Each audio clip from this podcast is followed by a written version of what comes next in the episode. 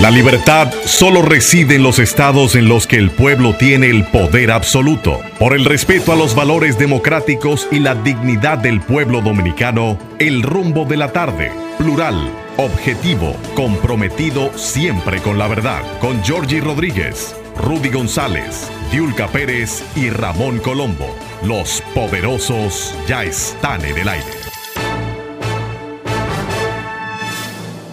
Buenas tardes, República Dominicana. Aquí comienzan el rumbo de la tarde con los poderosos. Rudy González, Olga Almanzar y Georgie Rodríguez. En la parte técnica, Sandy Guerrero e Ismael Báez.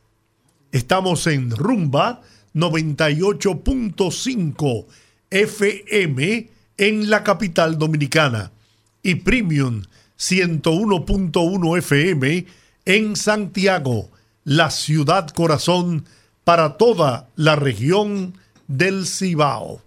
Hoy miércoles, que es un miércoles viernes, porque mañana es no laborable. Y vamos a tomar ese día de asueto para reintegrarnos el viernes con lo que todo el mundo espera cada viernes, el viernes de Bellonera. Señor Rudy Bellonera González. el disjockey favorito. La, gente, la, gente, la gente me critica y te reclama. porque dije yo no complazco y, y, que yo no le pongo los temas. Oye, oye, que falta respeto, ¿eh? Que falta respeto, ¿eh? No, no dejan de tener razón. No, no, es una falta de respeto que me toca a mí mi pecozón por fresco también. Pero uno tiene que acomodarse a las situaciones. Yo me convertí en DJ, dime tú. ¿Quién se lo iba a decir? Mira, bregando contigo, con Juan y con Colombo, ustedes los tres saben de música, ustedes los tres saben de artistas, ustedes los tres saben de la historia de la música pero de te, te faltaron, te faltaron dos con los que también bregaste y te colocaste a la altura. ¿Quiénes? José del Castillo y don ah, Fabio Herrera. No, no, no, pues, eso, es clase aparte. Sí, eso es, eso es una cosa directa aparte, pero bregando con ustedes en el día a día y ahí comenzamos, Juan, tú y yo, en la otra emisora, comenzamos el, el viernes de Bellonera y ahí yo, como tenía la facilidad de que siempre ando con libretas y cosas y, con la computadora, me, hice el, el, ejercicio de ir anotando las canciones para que no se nos pasaran, que nos pedían los amigos oyentes. Y entonces, cada vez que eh, tú o Juan hacía un, una vivencia relataba una vivencia de alguno de los artistas o de alguna interpretación o de alguna composición, me obligaba a mí también a irme y buscar por los mecanismos que uno puede, puede manejar en el momento, que es San Google, por ejemplo, y eso me hizo hacer ese ejercicio y ir y conocer más y atreverme entonces a hablar de esas composiciones, de esos cantantes, de esas interpretaciones. Y hay gente que me dice, pues yo no conocí esas dotes tuyas mm. de, conocedor de la música. Señor, yo no sé ni pitar. Y para bailar tengo dos pies izquierdos. O sea, estoy, por eso. Bueno, hay que, hay que sacar de abajo, Jordi. Hay que seguir y terminar el día de hoy exitosamente. No tenemos licencia para no hacerlo. Oh, pues claro que no. Como de costumbre. Mira, yo quiero, yo quiero eh, comenzar porque tenemos el tema de la resolución de la sentencia, la decisión del, del, Tribunal Constitucional sobre el tema de las trabajadoras. Y como ese tema lo vamos a agotar con dos invitados posteriormente, prefiero que comencemos con otro tema para ir acercándonos a los comentarios de ese tema cuando tengamos las entrevistas, ¿te parece? De acuerdo. Pues mira, yo creo que la Cámara de Cuentas, hay, hay una situación ahí que cada vez es más. Ayer hablábamos del tema de, las declaraciones por aquí por ahí. Hoy fue un mar de declaraciones. Posterior que él y con otras declaraciones al, eh, mismo tiempo que el presidente de la comisión especial que investiga el tema de las denuncias de los alegados escándalos en la Cámara de Cuentas, em, eh, Rogelio Genao Lance, ¿verdad, Olga? Lanza, sí. Rogelio Genao Lanza. Lanza, Lanza, Lanza. Eh, eh, hay que decirle Rogelio Genao hijo, porque es igualito al país. Sí. No puede, no puede negarlo. Entonces, él dijo hoy que iba a solicitar un, una prórroga de 15 días más para poder conformar el informe que debe presentar esa comisión ante el Pleno de la Cámara de Diputados sobre las investigaciones que se le encomendó sobre la discusión interna, intestina que ocurre en la Cámara de Cuentas. Y él dice que cada uno de los participantes entregó un volumen tal de alegatos descritos, de alegadas pruebas. Yo mm, eh, hablo de alegadas porque yo no he visto ninguna, sino lo que se ha dicho. Entonces, de alegadas pruebas, de alegadas acusaciones, de esto o lo otro. Y eso le va a tomar más, mucho más tiempo a la comisión hurgar en esto, ver los detalles, eh, leer los textos, analizar las cosas. Lo que indica que esto vamos a tener, si es aprobado ese, esa prórroga, y va a tener que ser aprobada porque, ¿qué puede decirle el Pleno? No, e, en el informe el viernes, bueno, pues no lo tenemos listo, entonces ¿qué hacen? No, no lo entregan. Eso, eso es de cajón. Pero eso me indica y da a entender que vamos a tener todavía dos semanas más sobre el tema de la, de la Cámara de Cuentas. Y si ha salido algunas informaciones, algunas declaraciones, hay que esperar lo que va a pasar porque están cada vez más, y vi algunas unas notas en las redes sociales y de algunos comunicadores por ahí de esos que son hasta arrojados y osados y atrevidos, diría yo, y ya buscándole el involucramiento político, de enfrentamiento político en lo que pasa dentro del grupo interno de los cinco miembros que componen el Pleno de la Cámara de Cuentas. O sea, yo preveo, perdón, que si va a ampliarse este tiempo que, no cabe duda que será necesario, porque si no tienen el informe, no tienen el informe, eh, eso va a dar va a dar más agua que beber si no paran definitivamente en un acuerdo o en, una advertencia o lo que sea, este, este, este mar y este derroche de acusaciones y contraacusaciones dentro de los propios miembros de la Cámara de Cuentas. Me preocupa eso porque como ustedes decían ayer con mucha sapiencia, sapiencia el tema de la Cámara de Cuentas es un tema altamente delicado por tratarse de una institución, de un organismo, de un estamento de la parte institucional, constitucional por demás, del el Estado dominicano, que no tiene en su haber el estar en medio de polémicas públicas sobre lo que es su trabajo y menos en descalificaciones internas que minan lo que es la honestidad, la seriedad, la transparencia del trabajo que allí se elabora o que la sociedad y la institucionalidad espera que se elabore desde allí.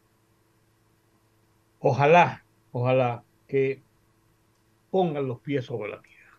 Y ojalá y que separen las declaraciones que permitan que este proceso de investigación termine sin que sigan echándole leña al fuego, porque yo creo que incluso si ya están en medio de este proceso de investigación, que se les está tomando en cuenta en este mismo momento todo lo que están declarando y sus conductas para establecer si, si existe la necesidad de un juicio político, lo menos que pueden hacer es llevar el proceso con prudencia y dejar de, y dejar de dar tantas entrevistas como hemos visto en, eh, los últimos días, que eh, varios miembros han salido a la prensa a hacer públicas sus posturas. Pero Creo que vamos a seguir escuchando sobre el tema. Parece que ahí parece que Prudencia se fue para Nueva York. Sí, sí, sí.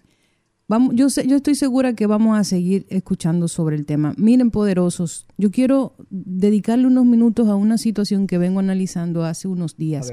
Miren, yo pienso que cuando la gente no tiene argumentos fuertes para debatir, sobre todo a nivel político, se basa en lo que hizo el otro. Yo les voy a decir algo, lo que haga el otro, incluso si lo hizo mal, no quita cuando yo lo hago mal. Entonces, yo entiendo que ese no es un argumento válido para justificar ninguna conducta siempre y cuando sea una conducta negativa. Yo siempre he criticado que Estados Unidos siempre se ha creído el gendarme del mundo, aquel país que es el que está destinado a establecer y señalar quién es bueno y quién no lo es. Y yo entiendo que es una postura un poco, em, quizás un poco hipócrita, tomando en consideración cómo funcionan muchas cosas en Estados Unidos, pero que probablemente tienen mejor sistema de relaciones públicas. ¿A qué me refiero? Es cierto que Estados Unidos no es el país con quizás la mejor de las condiciones a nivel de seguridad ciudadana para señalar ciertas cosas a otros países. Si bien es un país con un fuerte sistema institucional, la verdad es que, por ejemplo, en el caso de las armas y los tiroteos en escuelas, en, universidades, en discotecas, los tiroteos se han convertido en una verdadera epidemia en Estados Unidos prácticamente, y lo hemos analizado aquí, por la política de libre acceso a armas de cualquier persona, cual si de un alimento o una papita se tratara, una persona, eh, dependiendo del estado donde se encuentre, puede tener acceso de manera muy fácil a las armas. Y eso ha generado que en Estados Unidos tenga esta epidemia en donde han perdido la vida tantas personas. Sin embargo, el hecho de que mucha gente se moleste porque un país como Estados Unidos nos señale y emita una alerta sobre las condiciones de la seguridad ciudadana en República Dominicana y la gente use como argumento, bueno, pero ustedes no nos pueden decir eso a nosotros, que entonces que no vengan aquí. Yo creo que eso es un argumento muy pobre para enfrentar una situación como esa. Estados Unidos está en todo su derecho de cuidar a sus ciudadanos y establecer este tipo de alertas es algo común, sobre todo, que también se suele utilizar como un arma de presión dependiendo de las agendas que quieran posicionar los gobiernos en países pequeños como el nuestro de América Latina. Eso todo, todo el mundo sabe la lectura que tiene. Sin embargo, yo siento que el Estado dominicano, ante una declaración como esa, ante alertas como esa, si tiene que hacer una respuesta, si tiene que generar una respuesta, tiene que generarlo a través de un funcionario con el suficiente peso en la estructura de las relaciones eh, entre ambos países para que esa respuesta sea una respuesta contundente. Lo digo porque pese a esta alerta que se emitió, la única persona que he visto que ha tocado el tema a nivel público es el vocero de la policía, Diego Pesqueira. Y Diego Pesqueira se despacha con unas declaraciones hoy en relación a que el delito, los delitos y eh, los problemas de delincuencia han disminuido en República Dominicana. Y yo pienso que cuando uno revisa la línea de, de, declaraciones, tanto de Diego Pesqueira, que es el vocero de la policía, es un vocero. Cuando uno revisa las declaraciones recientes del ministro de Interior y Policía, Chu que va en la misma línea, yo pienso que una cosa es señalar a un país porque sea hipócrita en relación a señalar ese tipo de cosas a sus ciudadanos que visitan el país. Y otra cosa es desentenderse de la realidad. Miren, la, para nadie es un secreto que en los últimos meses hemos tenido una escalada con el tema de la delincuencia.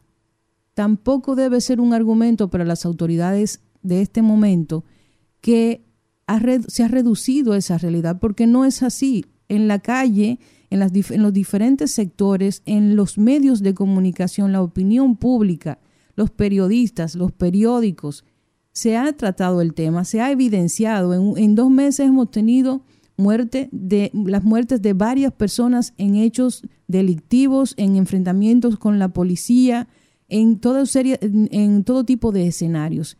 Lo que yo entiendo que debe ser el discurso de la Policía Nacional y de, las, los organismos que están vinculados al tema de la seguridad es que sí, asumir que tenemos un brote en este momento que ha ido aumentando, pero entender que la población es suficientemente inteligente como para saber que no es responsabilidad exclusiva de los aparatos que tienen que ver con la prevención y represión del delito en República Dominicana. Este tipo de realidades no se forja en tres, dos, cuatro años. Ese tipo de realidades es un, es un, un, cúmulo de cosas, es un tema multifactorial que requiere un análisis profundo y que para nada puede asumirse como que es responsabilidad exclusiva de este gobierno. Entonces, lo mismo que siempre digo, ¿por qué asumir un discurso que anula la realidad y que invalida lo que la gente está pasando allá afuera? ¿Se han hecho, se han hecho algunos, se han dado pasos para mejorar esa situación? Tal vez sí.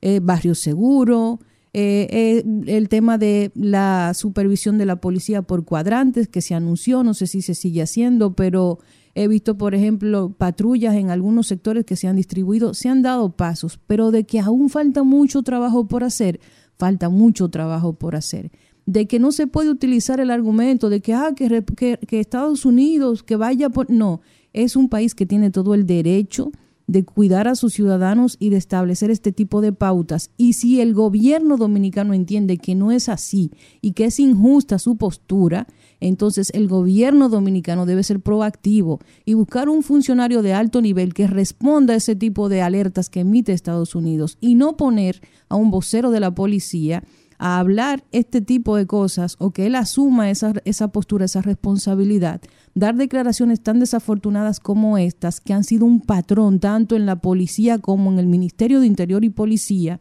y desconocer e invalidar la realidad de miles de personas que están allá afuera y que ven en, en, en las portadas de los periódicos y en los noticiarios lo que está pasando. Entonces yo creo que hay que ser responsable con lo que uno dice no podemos utilizar el, el, concepto de que si yo digo que todo está bien, pues todo lo que está pasando desaparece.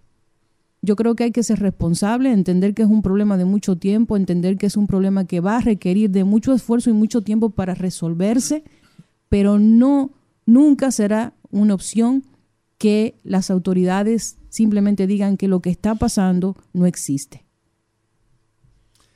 Bien, bueno. Eh, lo, que no existe es lo que no, lo que no ocurre. Y la realidad es que lo que uno ve todos los días es lo que ocurre. Claro. Pero, pero sí también hay que saber separar y distinguir entre lo que son actos delincuenciales, criminales, y los actos que se producen por enfrentamientos, eh, mm, asesinato de, de, de las mujeres. cotidiana Exacto. Eso hay que diferenciarlo porque cuando uno recibe la información, uno no, no lo separa. O sea, uno recibe todo eso como si fuera parte de el diario vivir y de que estamos siendo arropados por la delincuencia que no deja de, de tener una presencia importante en el país. Pero no, no en la dimensión en que nosotros la percibimos cuando metemos en el mismo saco hechos aislados de, trifulcas y problemas entre, entre personas, entre amigos, entre familias, y lo que realmente constituye un acto de delincuencia. Esa es la realidad. Eso es así, Giorgi, pero también eso tiene que ver dos componentes. Primero, que hay muchas armas muchas armas en manos de la población civil. Eso no es ahora, eso no es el, el mes pasado, el año pasado, ni es el año que viene. Es una realidad que eh, hay muchas armas en, en manos de la población civil y eso es un factor importante del ejercicio de la violencia criminal. Número uno. Y número dos, el tema está en que los dominicanos nos hemos caracterizado a lo largo de muchos años, incluso es la imagen que se tiene del dominicano desde fuera del país, que somos una gente, somos personas pacíficas, que somos personas amigables, que somos personas solidarias, que somos personas que nos gusta más la chercha que la violencia. Entonces, el, auge de esta violencia, aún cuando provenga de situaciones, por ejemplo, lo que se llaman eh, eh, violencia intrafamiliar, que es una violencia que ha ocurrido siempre y va a ocurrir siempre en el seno de la familia, el hombre celoso, el, el, pleito entre, en el barrio, entre, entre vecinos, entre personas que se tienen alguna animadversión entre sí por alguna situación. Pero todo esto contribuye con que la violencia callejera, delincuencial que se ha ido generando y que ha ido aumentando día por día, parece ir conformando lo que podría ser una suerte de patrón que desdice mucho o distancia mucho lo que es esa imagen que nos hemos formado los dominicanos o que se nos ha formado los dominicanos por mucho tiempo y que es y que obedece a una realidad. Entonces, quizás ahí es que se mezcla. Yo no diría que en todos los casos puede ser intencional la mezcla, pero sí eso eh, constriñe eh, el, alma de la gente cuando percibe que, es, por ejemplo, ese caso que ocurrió en Santiago, me parece que fue, ayer o antes de ayer, un hombre que mató a palos a su mujer, le dio una paliza tan grande, la, destrozó a palos. Pero por Dios, pero es que nos estamos volviendo locos. Entonces uno ve esto y lo, lo enmarca dentro de patrones de conducta de violencia que se van extrapolando a diferentes escenarios de la sociedad. Ya no solamente en el machista, ya no solamente en el guapo del barrio, ya no solamente en el hombre que dirime eh, diferencias eh, a puñetazos, a tiros o a puñaladas, sino como que es el, primer renglón que debemos eh, superar cuando hay diferencias. Ese, ese, también es el término. Hay, hay, hay que verlo, es, un, es una situación multifactorial y multisectorial, incluso por multifactorial básicamente, donde ahí los, los yo, he dicho y escribí un artículo de eso hace unos meses, donde los sociólogos, sociólogos, eh, junto con psicólogos y psiquiatras, tienen un trabajo, una tarea, nación, que hacer para definir qué está pasando en República Dominicana. ¿Qué es la verdad? La verdad es sencillamente la realidad. Los hechos. los, hechos, la realidad. Entonces. La objetividad de lo que pasa. Claro, cuando esa realidad se cambia, entonces ese cambio que puede haber sido o puede ser de manera fortuita, pero también puede ser de manera intencional, se convierte, se convierte en una verdad. Hay una teoría incluso que establece que un rumor que se repite varias veces se, convierte, en una gran verdad. Claro. Entonces, eso está pasando en el país. Nos, nos, han bombardeado tanto con el tema de la criminalidad, la delincuencia, que ya un hermano mata a otro porque este destrozó a su madre y agarró y mató al hermano. Pero eso no es parte de la, de la delincuencia. Claro que no, y yo estoy muy clara con la diferenciación. Miren, yo les voy a decir una cosa, en ocasiones yo he dado mi teléfono aquí al aire y pasa que la gente lo anota porque entiende, tiene alguna inquietud y quiere ser partícipe de, de tener ese espacio en, en, la opinión pública, que es completamente válido. Yo creo que es el rol que deben cumplir los medios de comunicación. Y con mucha frecuencia, en estos últimos tres días, he recibido al menos cinco videos que son de asaltos, de actos de violencia, de, por ejemplo, un, tuve un caso que me mandaron un video donde una gente se apiaron de un, de un vehículo y sin preguntar ni mediar palabra, sacaron, ambos eran dos personas, eh, armas y comenzaron a disparar de una forma impresionante a un grupo de personas que estaba sentado ahí, sin discriminar a quién era. O sea, no tenía sentido, nadie tenía ningún problema según trascendió. Yo me refiero muy particularmente a hechos de violencia.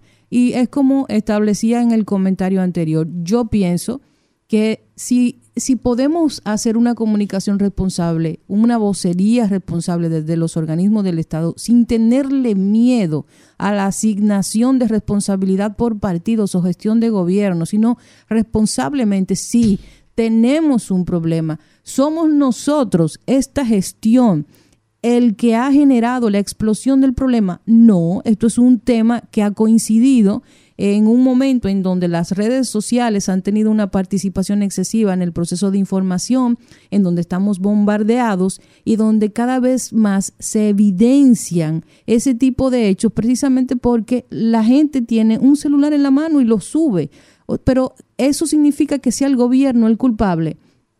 Culpable no. ¿Tiene responsabilidad sobre lo que está pasando? Claro, que la, tiene. A lo que yo apelo en ese comentario es que debemos ser responsables. Yo no entiendo la lógica dentro de, ese método de que, ah, fulano, eh, no, que algo está mal ahora, no, pero lo de atrás lo hicieron peor. O sea, eso no es un argumento. eso no es una Eso no es un argumento porque al final del día, al final del día usted debe tener responsabilidad y debe tener, debe tener estatura moral. No, no es un argumento cuando usted utiliza lo que el otro ha hecho mal. Eso no quita lo que usted está haciendo mal. Además te elegimos precisamente para cambiar eso. Entonces yo lo que apelo es a eso, que la gente entienda allá en casita, porque la gente aquí todo lo mide con los colores, saque el color de la discusión y piense, esto es un tema que tiene que ver con familia, con, espacios culturales que no están disponibles para los jóvenes, con, falta de oportunidades, con deporte, con una mala calidad, de una calidad, una educación sin calidad, un hecho de que está corrompido el tema de la educación pública, en donde hay un fenómeno que se ha estado dando en los últimos años, que nadie está hablando de eso, de la incidencia de numerosas pandillas y bandas en las aulas de las escuelas públicas. Y eh, como dije en, otro, en otra ocasión, el trabajo que hace, que le corresponde hacer un papá, no lo puede corregir un profesor. ¿eh? Vamos a, establecer responsabilidad. lo digo porque yo sé que es un fenómeno que tiene muchos factores que analizar, pero lo que critico de la postura de las autoridades es desconocer la realidad, es invalidar lo que la gente está pasando. ¿Usted cree que realmente ha disminuido? Tírese para la 42 de noche a ver qué va a pasar con usted o tírese por ahí por un por un barrio de eso caliente o no por un barrio caliente, tírese por ahí por por la zona de de los restauradores a las 12 de la noche, a las 11 camine por una acera a ver si es verdad que usted va a sentirse seguro.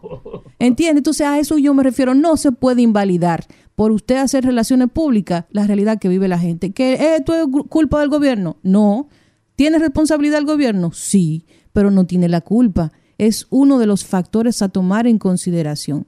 Pero si hay que responderle a una alerta de Estados Unidos, que es un país que, a menos que tenga una agenda que quiera apretar al gobierno, lo cual dudo a veces porque he visto muy buenas relaciones del gobierno norteamericano con esta gestión de gobierno, ¿qué gana Estados Unidos emitiendo una alerta si realmente no cree que lo que está pasando es para emitirla? Entonces tenemos que ser responsables a la hora de comunicar. Bueno, ahí, ahí, está el tema de, de los Estados Unidos que tú resaltas. Pero resulta que ayer dos individuos en un acto de graduación en una escuela en, el estado de Virginia ¿eh? abrieron fuego, tiros a mansalva, nueve personas heridas, dos de ellas en estado de gravedad. Y eso se han producido hechos como ese en lo que va de este año, en un número de 278 tiroteos. En escuelas, centros comerciales, lugares de diversión. 278 tiroteos se han generado, se han producido en los Estados Unidos en lo que va de este año. Podemos decir que es responsabilidad del gobierno de los Estados Unidos. Sí, claro.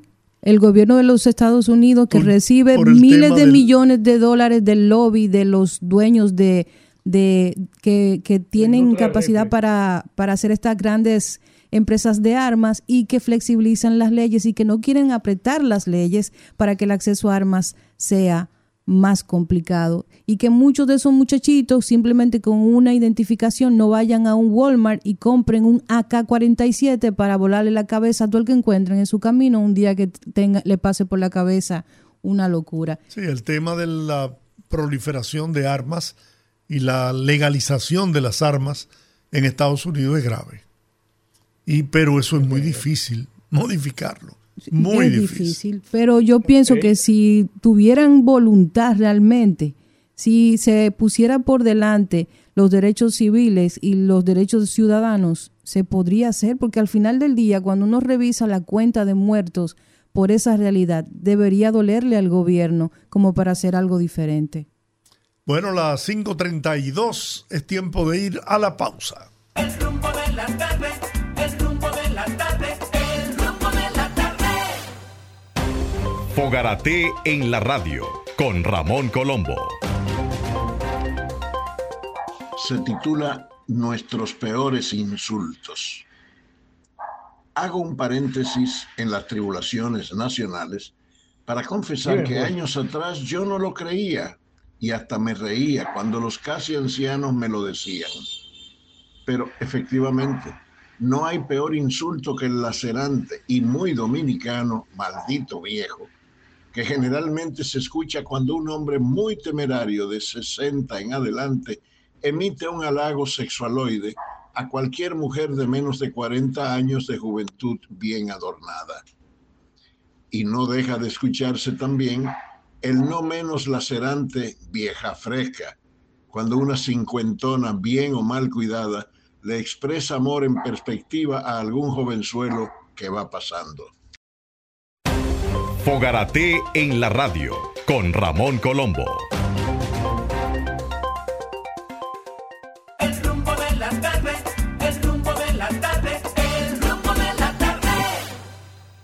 Seguimos en el rumbo de la tarde, señores. Qué bueno estuvo eso.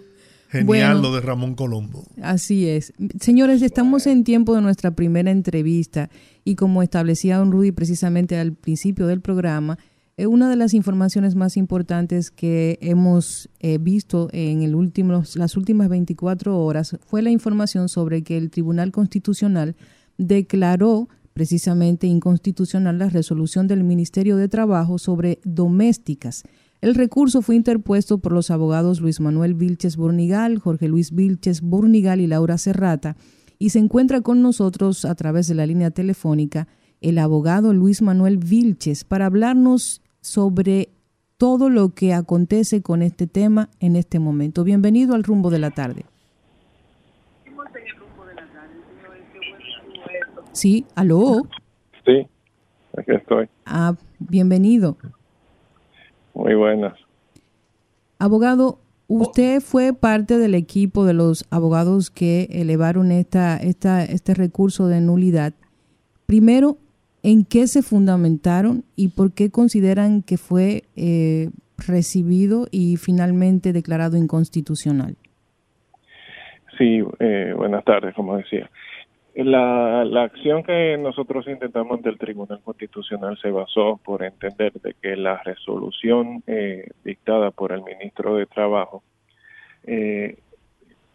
violaba la Constitución de manera de que de manera de que la misma eh, al, al ser al ser eh, dictada para ponerlo así buscaba modificar disposiciones del Código de Trabajo a pesar de que el Código de Trabajo se trata de una norma jurídica de mayor jerarquía que la disposición eh, o que la resolución dictada por el ministro, violando de esta manera la separación de poderes que debe de primar.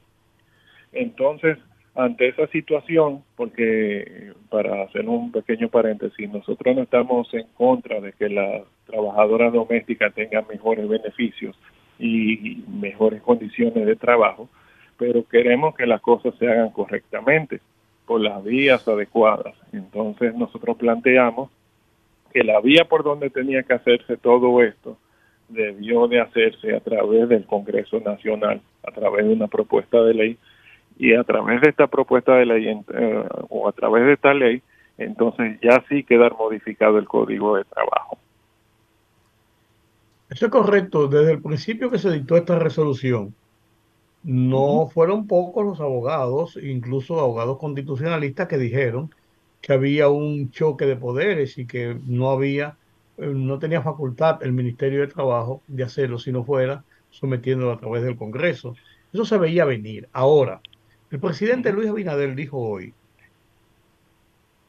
que esa fue la decisión del Tribunal Constitucional y que el gobierno, como poder ejecutivo, va a buscar los mecanismos para que de una forma legal sea puesto en vigencia eh, una acción como la que propuso el Ministerio de Trabajo.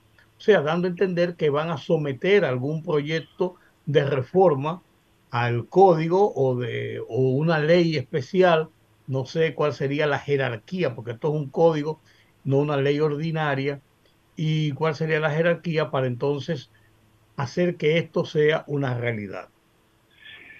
Sí, eso sí, eh, ellos están evaluando eh, cuál sería el camino, pero vuelvo y repito, todo tendría que hacer a, a través de, del Congreso, porque ellos entendían de que el convenio en sí, por haber sido eh, firmado por, por nuestro país, ya de esta manera quedaba como autoejecutable, pero ¿qué pasa? Sí, el convenio de, la, convenio de la OIT, de la Organización de la Internacional 189, exactamente.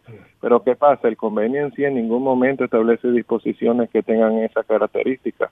No solo eso, sino que en todo el, en todo el convenio, cuando uno lee las disposiciones, se da cuenta de que el, mismo convenio señala de que eh, la, la forma de hacerlo es buscando adecuar el convenio a las legislaciones de cada país firmante.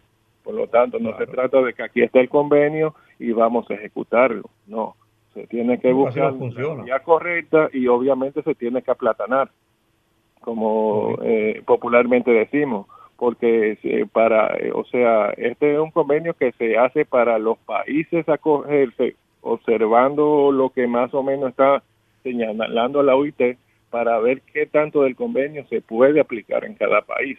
O sea, no es un asunto de que eh, llegó el convenio y entonces tenemos que aplicarlo tal cual, porque por eso es que se ha visto tanto rechazo, de, eh, no solamente en cuanto a la forma en que fue eh, establecido a través de la resolución, sino también de lo que contiene, porque establece una jornada de trabajo que eh, poca gente entiende de cómo van a hacer de que una empleada doméstica pueda trabajar las horas que, eh, que debe de, que debe de elaborar en la casa sin pasarse de las ocho horas, por ejemplo.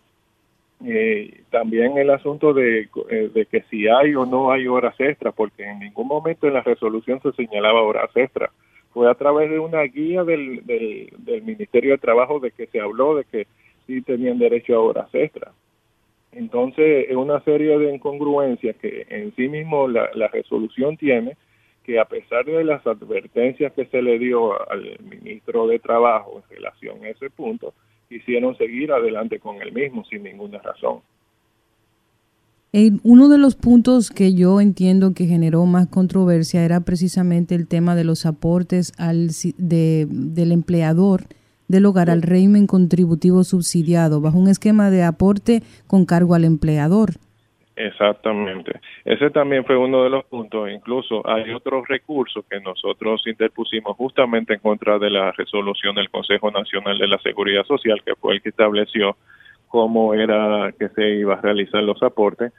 Entendemos de que va a sufrir la misma suerte que, el del ministro de Trabajo, en vista de que el del Consejo Nacional de la Seguridad Social fue un fue un producto de, de la resolución de, del ministro de Trabajo, pero también este en sí carga con una serie de puntos que resultan ser inconstitucional porque tampoco el Consejo Nacional de la Seguridad Social tenía facultad para modificar una ley especial, en este caso la ley 8701 de, de Seguridad Social, porque justamente la ley de Seguridad Social lo que establece para el régimen contributivo subsidiado es que los que van a hacer aporte es el trabajador y el Estado. En ningún momento eh, interviene el empleador y eso tiene una razón de ser y es justamente evitar que, por ejemplo, en el caso del empleador eh, doméstico, el empleador doméstico o la familia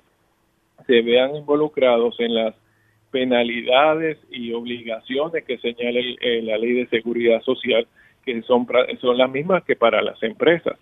Entonces, imagínense, eh, querer, eh, querer poner a la familia en un, en un mismo plano que una empresa, que son que muchas veces, a pesar de tener un departamento de recursos humanos, tener un departamento de contabilidad, aún de buena fe incurren en, en faltas en contra de, de la ley de seguridad social como por haberse atrasado en un pago, por no haberlo hecho eh, a tiempo, por no haber registrado a la persona eh, una vez inicia su contrato de trabajo. Y, son puntos que traen como consecuencia de, demandas en daños y perjuicios desde multas e incluso eh, eh, puede traer también eh, demandas penales laborales que en muchas ocasiones, y eso poca gente lo dice, que puede traer como consecuencia hasta el apresamiento de, la persona del empleador cuando se niega a comparecer al tribunal.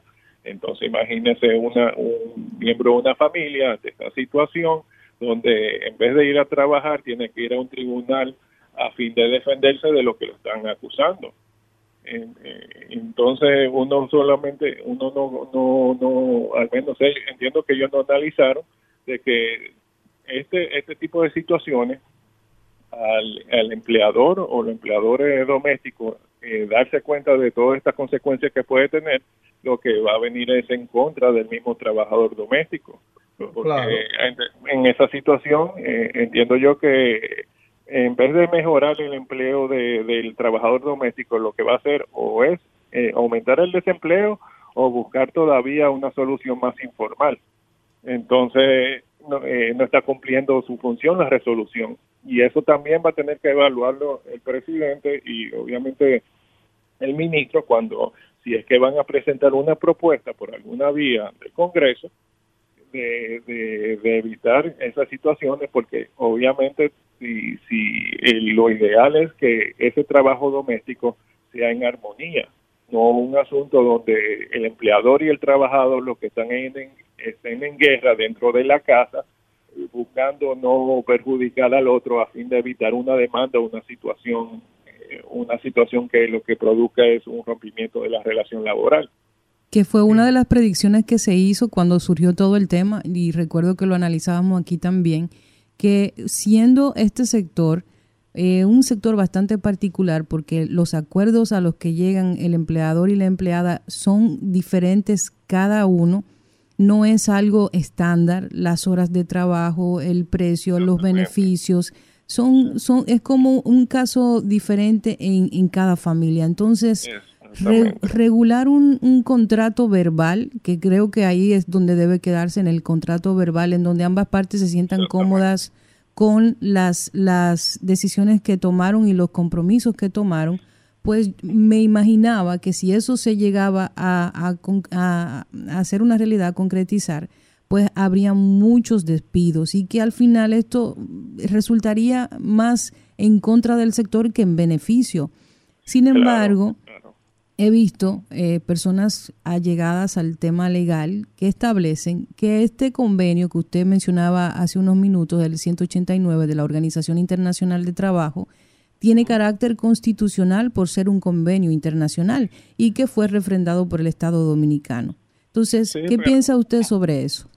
Sí, pero ese, ese es justamente el error que ellos cometen, porque a mí me parece que la mayoría eh, y, discúlpeme lo que diga, parece que no se ha leído el mismo convenio, porque es el mismo convenio que señala de que tiene que adecuarse a la realidad de cada país. Entonces, Como todos los convenios internacionales, multinacionales.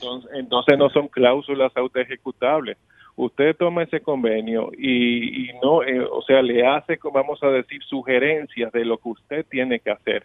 No de que aquí está el convenio y usted y aquí está todo lo que usted necesita para cumplirlo eso no es así.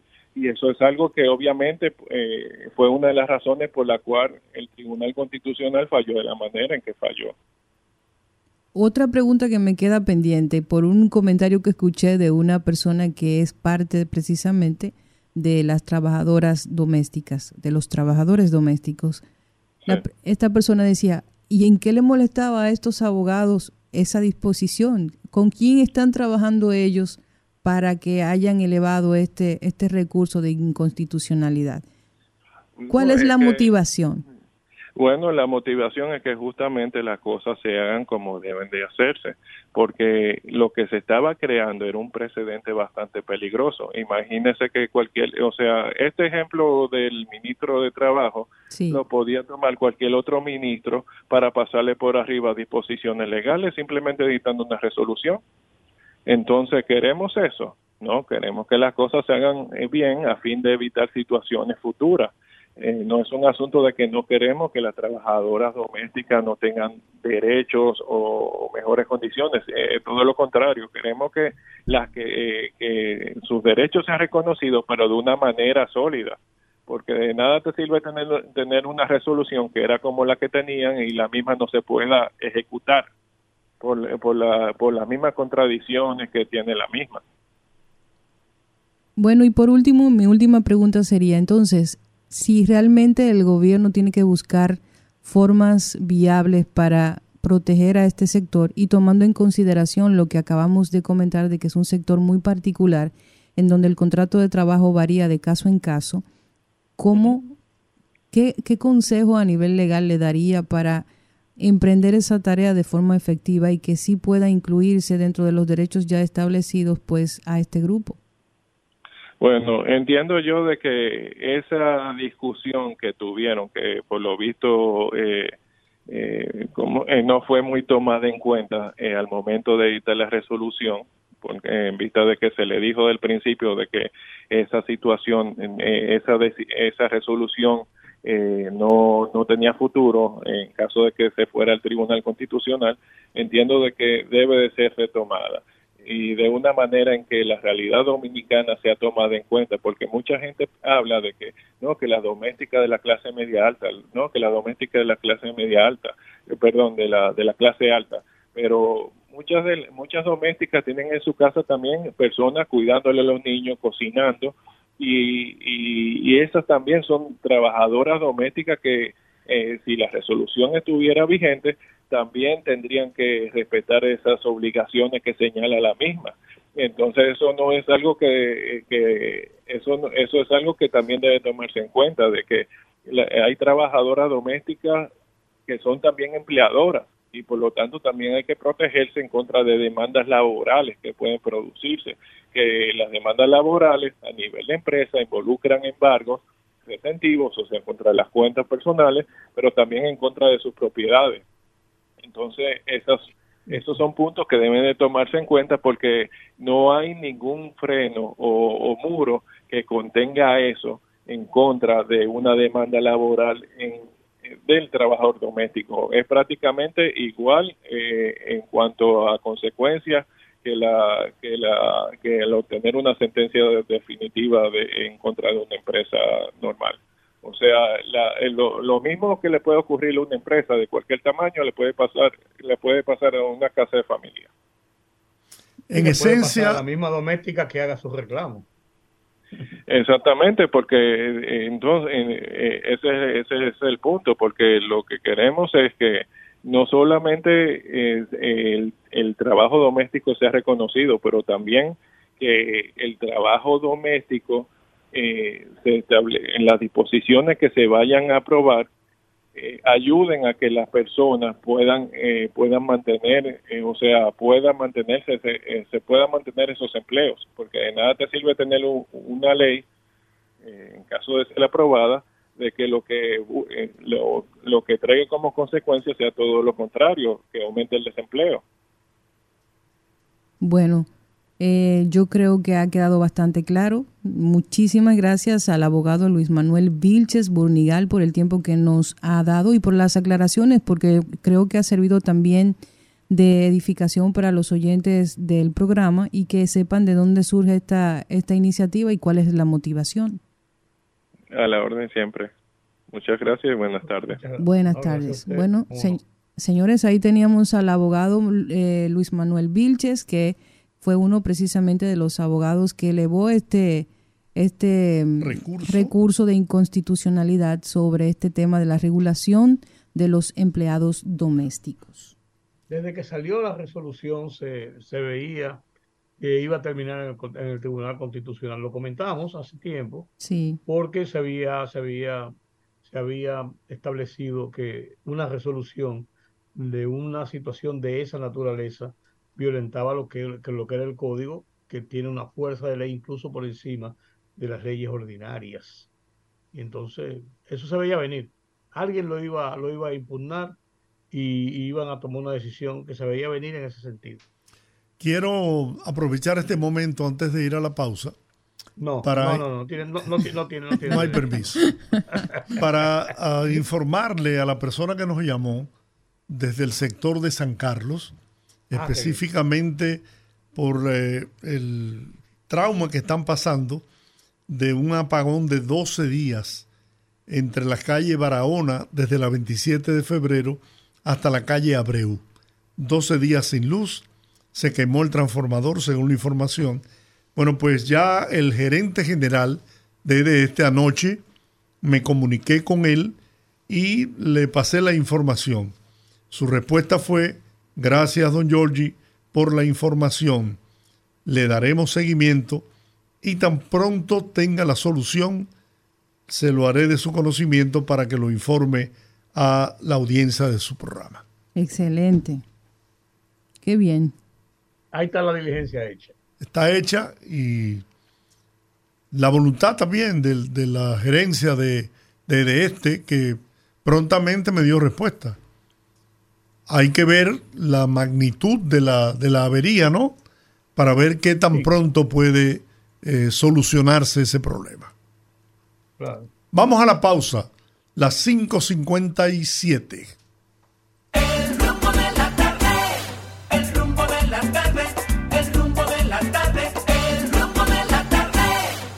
Y estamos en vuelta en el rumbo de la tarde y estamos también en tiempo de nuestra segunda entrevista y para seguir precisamente estableciendo las posturas de los diferentes sectores en torno a esta decisión del Tribunal Constitucional en relación a la regulación de, las, de los trabajadores domésticos, pues vamos a hablar a través de la línea telefónica con Ruth Díaz, quien es presidenta de la Federación Nacional de Mujeres Trabajadoras FENAMUTRA.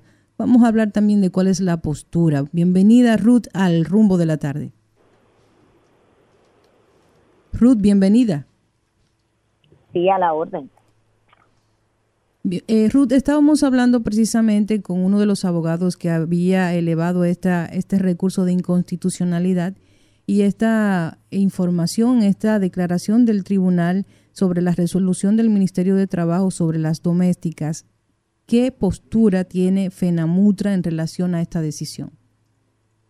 Mira, eh, bueno, saludar a toda su audiencia, a todos los del elenco. La verdad es que Olga, mira, para nosotros ha sido una sorpresa. Y digo una sorpresa porque todo lo que el Ministerio de Trabajo emanó a través de las resoluciones, eh, de la resolución más bien, y también el Consejo Nacional de la Seguridad Social con relación a la protección y equiparar derechos para este sector del trabajo doméstico, pues lo hizo amparado en el pacto suscrito por el convenio 189 que se ratificó hace más de 10 años en el país.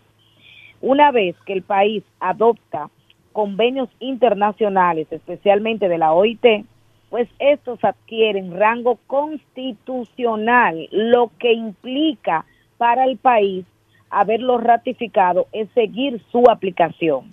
Y en términos del trabajo doméstico de este sector, prácticamente aquí no había nada equiparado de derechos, por lo que había una franca violación durante 10 años que esta gestión vino a rescatar de alguna manera. Entonces a nosotros nos sorprende este fallo, pero también al mismo tiempo nos llena de preocupación cuando ante un tribunal de un país se elimine eh, por golpe y por raso a través de una sentencia que de hecho no conocemos a profundidad y que esperamos que los próximos 30 días ser conocida, según sea publicada, pues de, de alguna manera se elimine este tipo de conquista o se, de equiparar derechos de una deuda histórica que se tiene en el mundo y muy especialmente en República Dominicana. El derecho a salario mínimo, el derecho a jornadas de ocho horas de trabajo, el derecho de tu poder eh, vincular tu empleo con un contrato de trabajo son temas que están bajo el código laboral. Y bajo este mismo es amparado que no hay trabajadores ni trabajadoras de diferente categoría. Todos somos iguales delante de la ley laboral. Sin embargo, con la eliminación de esto, eh, nos apena saber que podemos estar en tiempos esclavistas nuevamente cuando ya pensamos que esta brecha se había superado. Pero, señora Díaz, la lógica no parece indicar que por más eh, fuerza de carácter constitucional que pueda tener cualquier convenio y violenta lo que establece la norma constitucional del país, no puede ser aplicado. Yo, yo me pregunto, yo, yo, yo, estoy hablando, yo no estoy hablando de que el derecho sea justo o no sea justo, yo estoy hablando de, del procedimiento. ¿Me habla Rudy o Georgie? No, Rudy. González. Ah, Rudy. Bueno, mire, realmente lo que usted dice ciertamente eh, pudiera tomarse como que fue violatorio a la Constitución, pero vuelvo y reitero que lo que emanaba de esta resolución habla de normas mínimas para tú garantizar el trabajo, o sea, salario eh, mínimo. Todos los trabajadores en cualquier renglón tienen un salario mínimo, ya sea de sectores sectorizados o no sectorizados. El aquí hay 17 salarios mínimos para diferentes renglones, desde el sector agrícola o campesino hasta, eh, vamos a decir, la industria sin chimenea, como le llamamos en el turismo. Sin embargo, el, trabajo doméstico no lo tenía. O sea, ¿qué de novedad tiene que a este sector se le ponga salario mínimo? ¿Qué de novedad tiene la conquista del código laboral de ocho horas laborables? ¿Qué de novedad tiene que pueda tener un contrato laboral cuando todos los demás renglones de la vida cotidiana lo tienen? Ahora bien, no podemos opinar profundamente de los argumentos que motivaron a este fallo, porque como repito, la sentencia todavía no ha sido publicada. Esperamos que los próximos días así sea y nosotros entrar en ese análisis que pudiéramos agotar de manera oportuna para los fines de, aclarar inclusive nuestras sorpresas. Muy, muy juiciosa esa posición. Claro, y precisamente el presidente de la República esta mañana, al ser abordado por la prensa, dijo que sobre la anulación que hizo el Tribunal Constitucional acerca de la regulación del trabajo doméstico, que aún no conoce el dispositivo, pero que será evaluado para tomar las medidas pertinentes y si hay necesidad de legislar, llevarán esto al Congreso Nacional para que sea eh, convertido en una ley y entonces su aplicación esté sujeta a lo que establezca la Constitución de la República. Eh, lógicamente esto nos deja un aprendizaje. Sí. Y es de poder recapitular cuando conozcamos los, los, argumentos de esta sentencia, qué hacer. En una de las declaraciones de uno de los periódicos de circulación nacional, después que citan al presidente, de hecho estoy yo dando unas declaraciones, y me alegró muchísimo que me pusieran en ese contexto debido a que precisamente la mesa de, de mujeres trabajadoras y de sindicatos de trabajadoras del hogar, que nosotros somos parte de la misma, pues ya tenemos varios años trabajando en un proyecto de ley que ahora más que nunca se hace la herramienta eficaz y eficiente, oportuna para nosotros elevarla. Sin embargo, mm. iríamos con el debido análisis, con el debido cuidado, para posiblemente no entrar en contradicción con lo que pudiéramos analizar de esos argumentos. También estamos en la mesa del diálogo de eh, la revisión del código laboral. O sea que ambas, ambos escenarios serían factibles para nosotros equiparar derechos a un sector tan vulnerable y que ha estado tanto tiempo esperando por, por, por, por este tipo de conquistas. El presidente dijo además, dijo además el presidente Rudy, escúchame, que las medidas que tomará el gobierno estarán obviamente respetando las decisiones del Tribunal Constitucional, pero que se buscará la forma, la vía legal y constitucional para lograrlo, para hacer justicia con todas las empleadas domésticas del país. Y esa es una decisión del presidente de la República que cuando compromete su palabra siempre la cumple. Así es, mire, por las cosas que yo he visto, eh, eh, por las cosas que yo he visto, la, decisión del Tribunal Constitucional no entra en el detalle de si es justo o no es justo, sino simplemente en la parte, en la parte jurídica de la resolución y su aplicación. No, por eso le digo que, o sea, desde el punto de vista que nosotros conocíamos el proceso y conocemos el convenio 189 y las demás normas adyacentes que pudieran acompañar este el equilibrio de, de esos derechos para garantizarlo, entendíamos que todo estaba bajo control. Sin embargo, las mismas palabras del presidente son muy sabias porque lo primero es que no podemos refutar la decisión del tribunal. Ya eso es un hecho que no podemos... de aplicación y de aplicación. Eh, y es de aplicación prácticamente inmediata, isofacto. Entonces, lo que eh, eh, además decir que hay que respetarla porque no nos queda otro camino más que eh, poder ver qué otro trayecto se pudiera caminar para equiparar derechos y que jurídicamente bajo qué alegatos se amparó estos principios para ellos fallar en contra de esta resolución y los demás dispositivos que se tomen, las demás herramientas, evitar los errores que pudiéramos encontrar, pero que al momento entendemos que no debió de haber ocurrido un fallo en contra. No sé si me doy a entender. Claro. No, no, perfectamente. Yo también veo en esta decisión del Tribunal Constitucional eh, sentar un precedente sobre el tema de los convenios internacionales que muchas veces los países República Dominicana en ocasiones lo ha sido, somos muy alegres en firmar acuerdos y firmar declaraciones eh, que después no pueden ser aplicadas en el país y se nos, se nos pretende imponer como decisiones tomadas con rango constitucional. Y el hecho de que tenga un rango constitucional no significa necesariamente que la sociedad tiene que vulnerar toda su legislación y todo su estamento institucional para adaptarlo a una disposición internacional. Ahí tiene que haber una conjugación de propósitos donde la Constitución Nacional tiene que primar por encima de las demás. Totalmente de acuerdo. por eso nos llama todavía esa sorpresa. Es, es la lógica y, y, y son las articulaciones que jurídicamente vienen a ser el compendio de leyes para legislar un país y armonizarlo de manera internacional. por eso es que nos sorprende porque cuando se, se, eh, se adopta un convenio ante la OIT, los países tienen reserva para ratificarlo o no.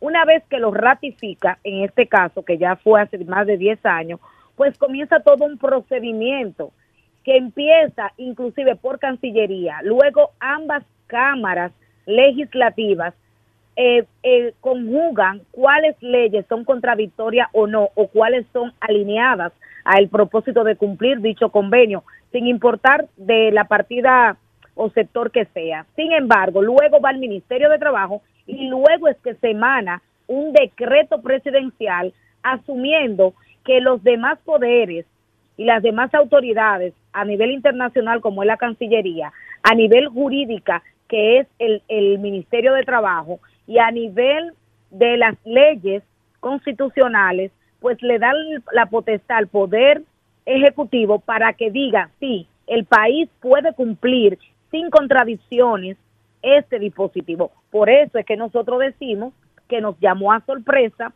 este fallo, porque ya hace más de 10 años que este, con, que este convenio estaba ratificado y solamente hacía falta aplicación.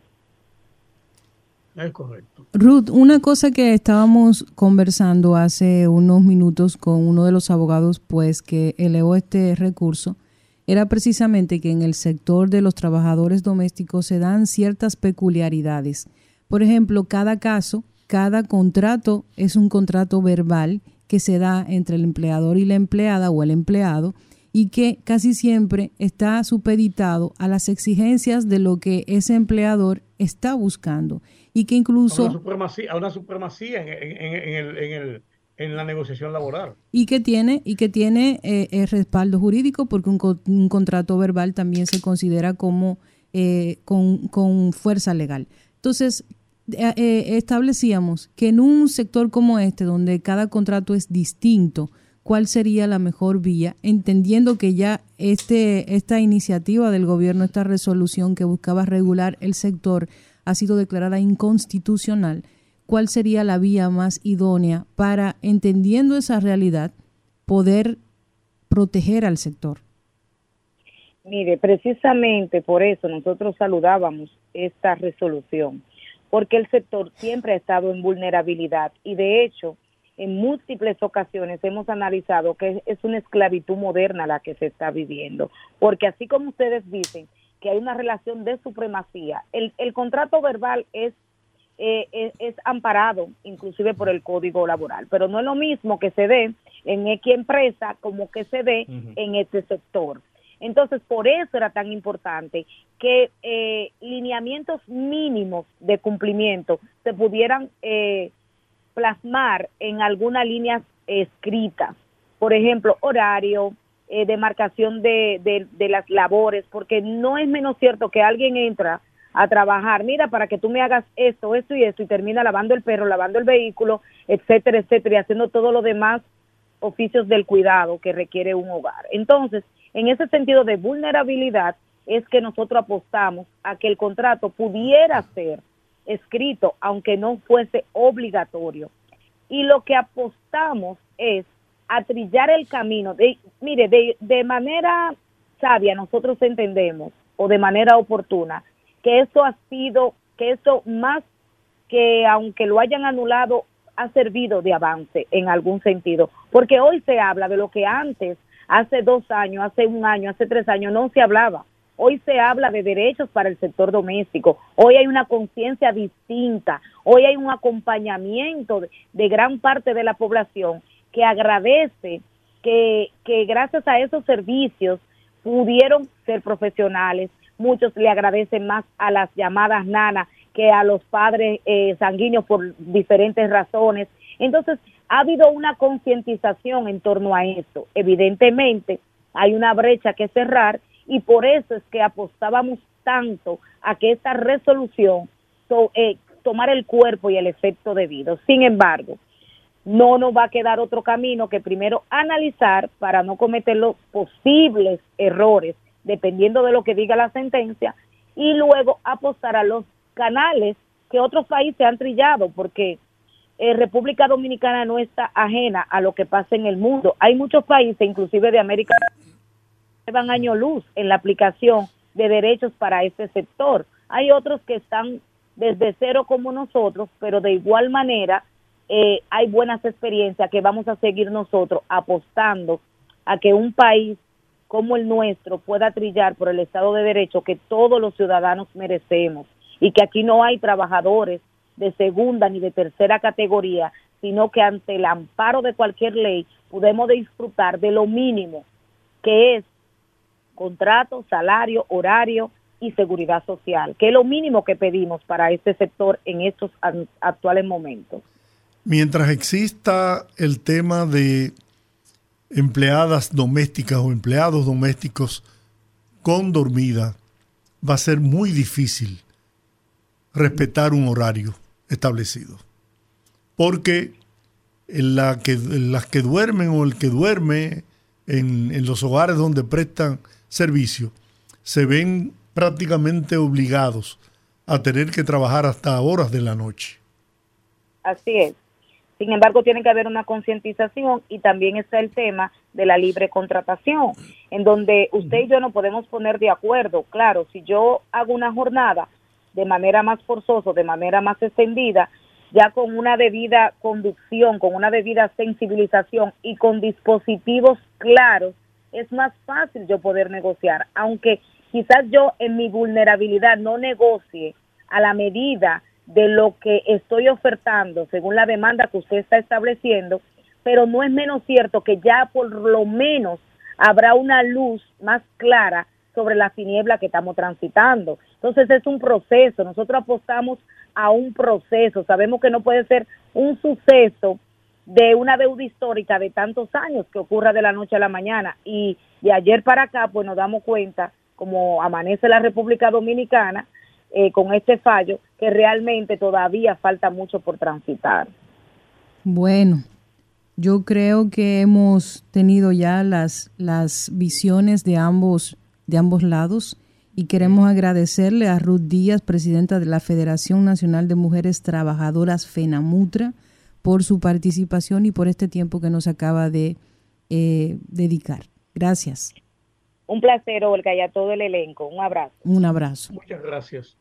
Mira, en conclusión de este tema, yo creo que lo que sí queda claro es de que hubo un, quizás amparado en un buen propósito y, y quizás eh, buscando hacer justicia, vamos a ponerlo en el grado más, más eh, eh, positivo se pasaron por alto una serie de situaciones. Por eso desde el principio se habló de lo delicado de establecer mecanismos de esta naturaleza mediante resolución de un ministerio que es un organismo de tercera categoría en el Estado, porque está el Congreso, está el Poder Ejecutivo, como, como órganos de establecer las leyes y, los lineamientos eh, institucionales, para después entonces venir eh, la parte de los ministros.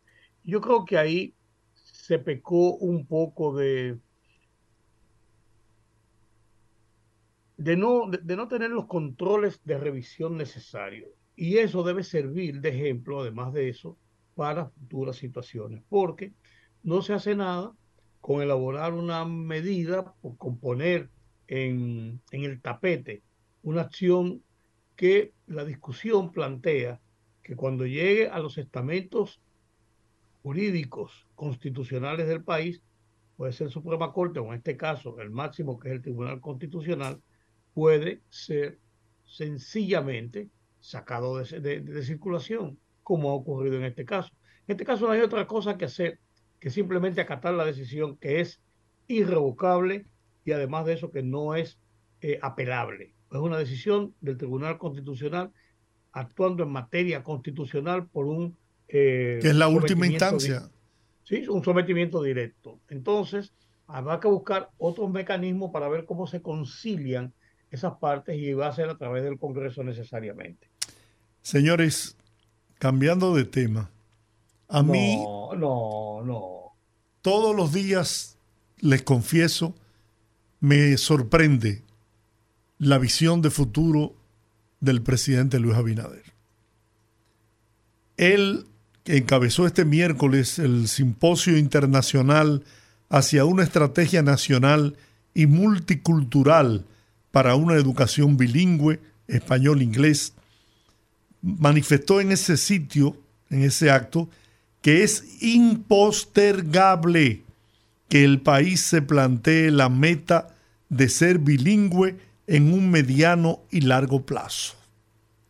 Es más, el presidente llegó incluso a proponer de que en el calendario escolar de la educación primaria 2023-2024, los niños con seis años de edad en adelante, cuando ingresen a la escuela, ingresen a un sistema de educación bilingüe.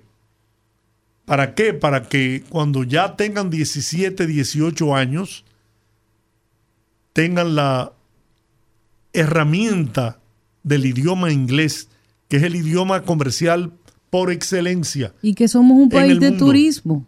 Nosotros aquí lo hablamos. Además de eso. Lo hablamos aquí hace unos meses, que nosotros tenemos que orientar la educación en relación primero a los nuevos modelos que se están dando, como la inteligencia artificial, que lo analizamos aquí, y el hecho de cuáles son los sectores productivos que conviven en República Dominicana y que tienen mayor incidencia. En el caso del turismo, nosotros debemos orientar la educación precisamente hacia los idiomas, porque tenemos un país que tiene una, un, un alto nivel de ingresos a través del turismo, y lo comentábamos aquí hace unos meses Mire, mire, presidente, si usted quiere, yo, yo voy allá al, al, al, ¿cómo se llama esto? Y que de innovación gratis. Yo no quiero salario del gobierno. Y nos sentamos ahí, hacemos un plan en algunos aspectos, que yo, yo tengo muchas cosas que, que quisiera, muchas ideas que quisiera compartir.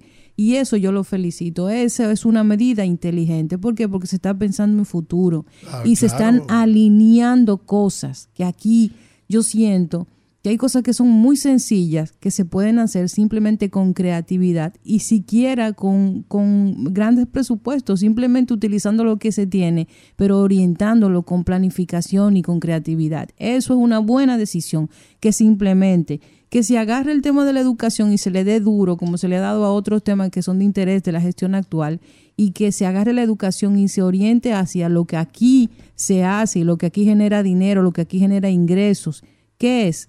El tema del turismo, todos esos proyectos turísticos que se están anunciando que se van a realizar, comenzar desde ahora y, y obligar a esas empresas. Y, las mismas zonas francas. También.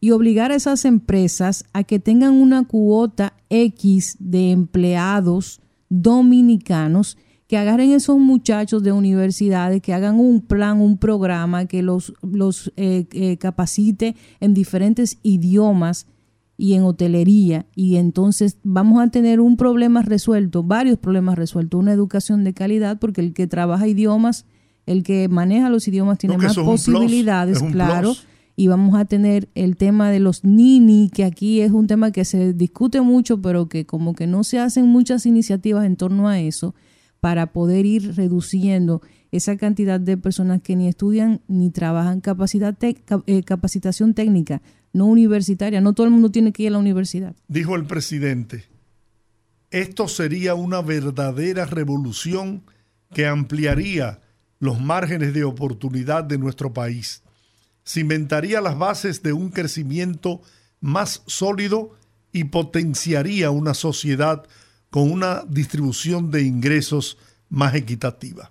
Indicó que este tiempo configura más que una época de cambios, un cambio de época y que han coincidido durante su gobierno una secuencia de eventos que han significado puntos de inflexión determinantes para la reconfiguración de las estructuras económicas y sociales.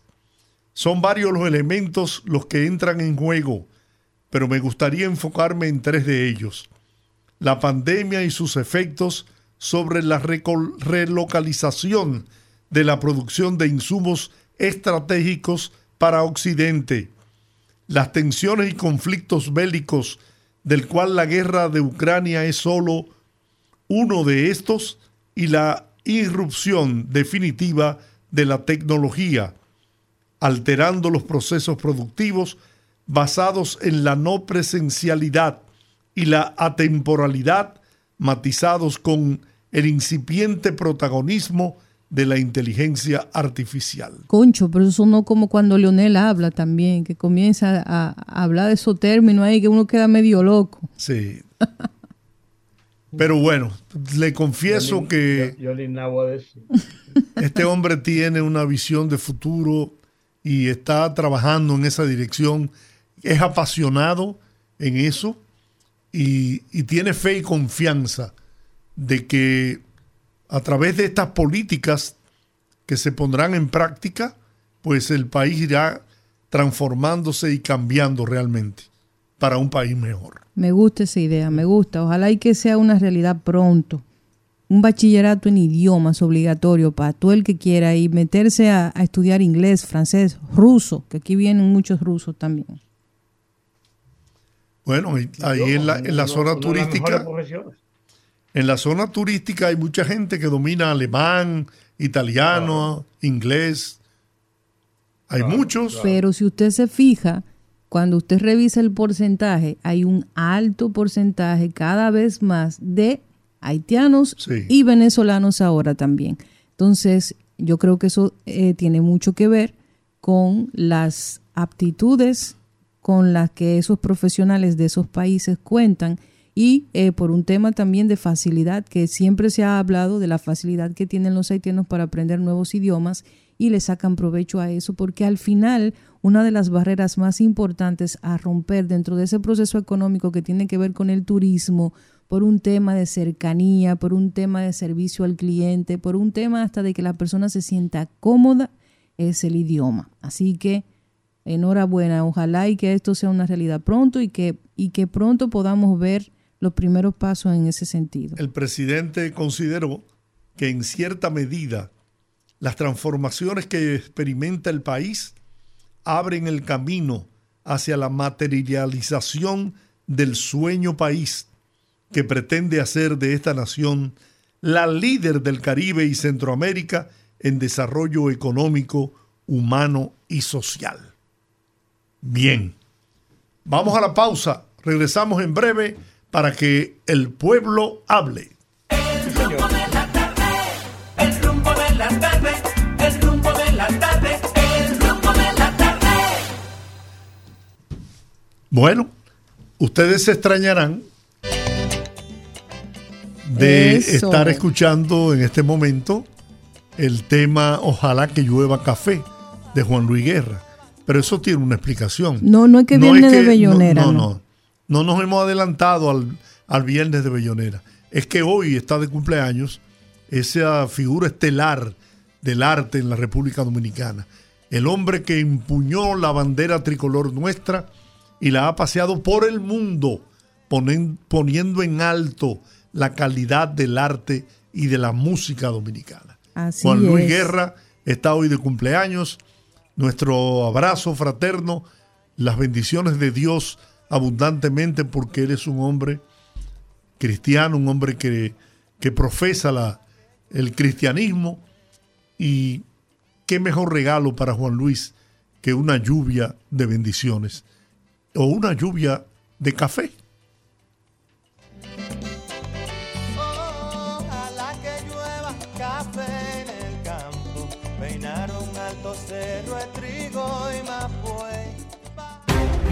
Conectando con la gente, que el pueblo hable en el rumbo de la tarde.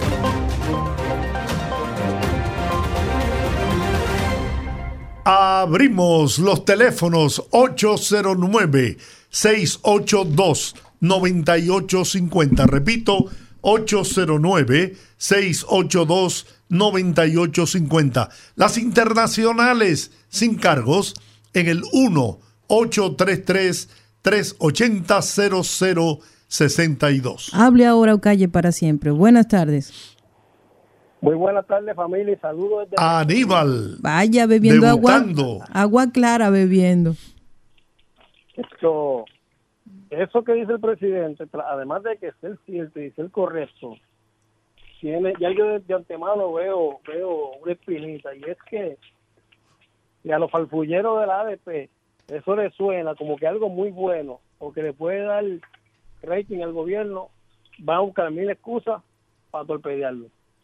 Pero ¿qué podemos hacer con esa cosa? Con relación a, la, a la gente de, de Pecado miren, empiecen a reunirse, a, llamar a todos sus amigos, o, o- todo el que tenga un doliente, vamos a reunirnos y a traerle a, a- a- atrás a los funcionarios, porque si es por ellos, al parecer, Pecado Bobo no les importa. Yo voy a hacer lo que pueda aquí, voy a tratar de, de, tirarme atrás al cónsul dominicano aquí en Puerto Rico para empezar a instigar y a molestar los huesos también. Pero vamos a dejarlo ya de, de, gritar por la radio vamos a, a la acción. Vamos a reunir, que se reúnan con panca- pancartas en varias varias localidades y empiecen a molestar, porque si no, otro cuatro años más y, na- y, y, y otro engaño más llevando máquinas para allá y a, y a- y a mentirle al pueblo. Vamos a meterle mano a eso. Muchas gracias Aníbal por tu sintonía fiel. Buenas tardes. Rumbo de la tarde. Sí, buenas tardes, buenas tardes. Adelante. Sí, eh, para felicitar eh, al grupo que integra ese gran buffet de- de profesionales. Gracias. Comenzando por usted, que se expresa bien, tiene bonita voz. Muchas todo, gracias. expresa bien. El señor Georgie Colombo, eh, Rudy González, a todo, a todo. Muy, amable. Gracias. Sí, pues bien, sí, pues bien. Eh, José Jiménez le habla de aquí de Nueva de New Jersey. Adelante, don José. Yo lo veo a ustedes a las 8 de la noche, también a usted y al señor. Juan TH. Mire, eh, yo le iba a plantear a ustedes o le iba a exponer una inquietud mía, a ver si se podía. Sí. Sí.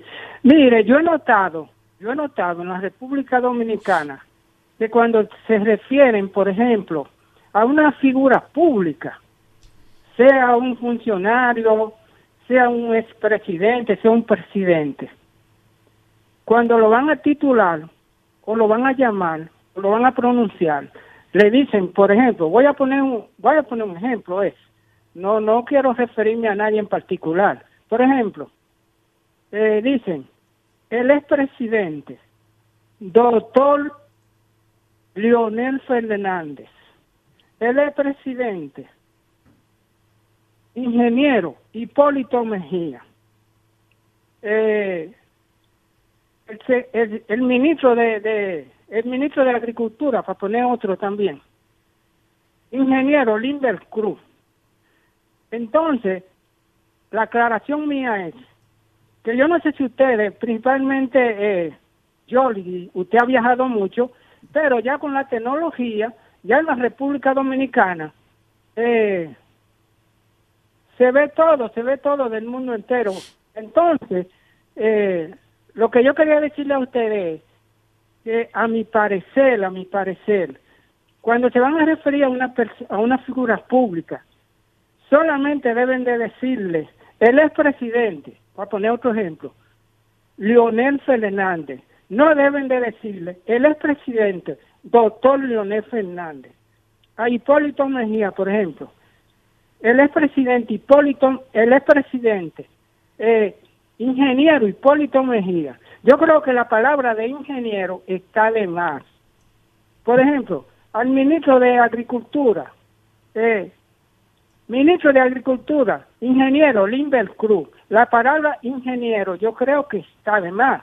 Y cuando yo termine de hablar, ustedes me van a decir si yo tengo razón, porque, por ejemplo, ustedes no ven que, por ejemplo, eh, al expresidente Barack Obama nadie le dice expresidente, doctor Barack Obama. La ex ministra de, la ex ministra de Alemania, eh, la ex canciller, doctora Angela Merkel. Eso no se ve en ninguna parte, ¿verdad? Entonces, ¿por qué en la República Dominicana eso figura como un atraso del país? Estarle dando tanto, tanto, eso es como un bombo. Y que doctor, él es presidente, doctor Leonel Fernández, no hay que decirle el doctor. Ahora, Luis Abinader, nuestro gran presidente, que si Dios quiere, lo vamos a tener por cuatro años más, porque el pueblo se lo va a pedir, él está en la vida correcta. Ustedes ven que cuando Luis Abinader, nuestro presidente, eh, se va a referir a cualquier persona, Luis Abinader le dice, por ejemplo, a Leonel Fernández, le dice, aquí tenemos al expresidente, Leonel Fernández. Él no le dice doctor. Por ejemplo, a Milagro Ortigo, él se refiere a ella. Él le dice la, que sé yo, qué de, de- el ministerio que ella tiene. Minister- ministra de Cultura. Ajá. Le dice, ¿verdad? Eh, eh, Milagro Ortiz Ella, él no le dice doctora ni nada de eso. Entonces, yo quería hacerle esa aclaración porque yo no sé si es que allá en la República Dominicana no se han dado cuenta. Por ejemplo, el, el presidente de los Estados Unidos, doctor Joe Biden. Ustedes no ven que nadie le dice doctor Joe Biden, le dice presidente de los Estados Unidos, Joe Biden.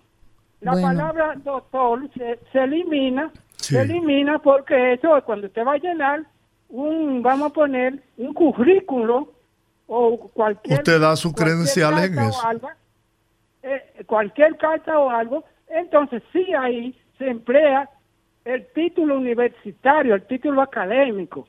Pero si no es así, no hay que estar abundando como Muy poniendo bien. tantos títulos, tantas cosas. Muchas gracias por todo. Gracias. por la- No, está bien, gracias por su opinión. Buenas, rumbo de la tarde. Sí, adelante. buenas. Sí, miren, esa opinión yo la secundo, porque por ejemplo, eh, eh, es verdad, eh, los gringos, por ejemplo, en vez de decir William Jefferson Clinton, ellos dicen, eh, o sea, lo que dicen es Bill Clinton, y ya, Bill Clinton.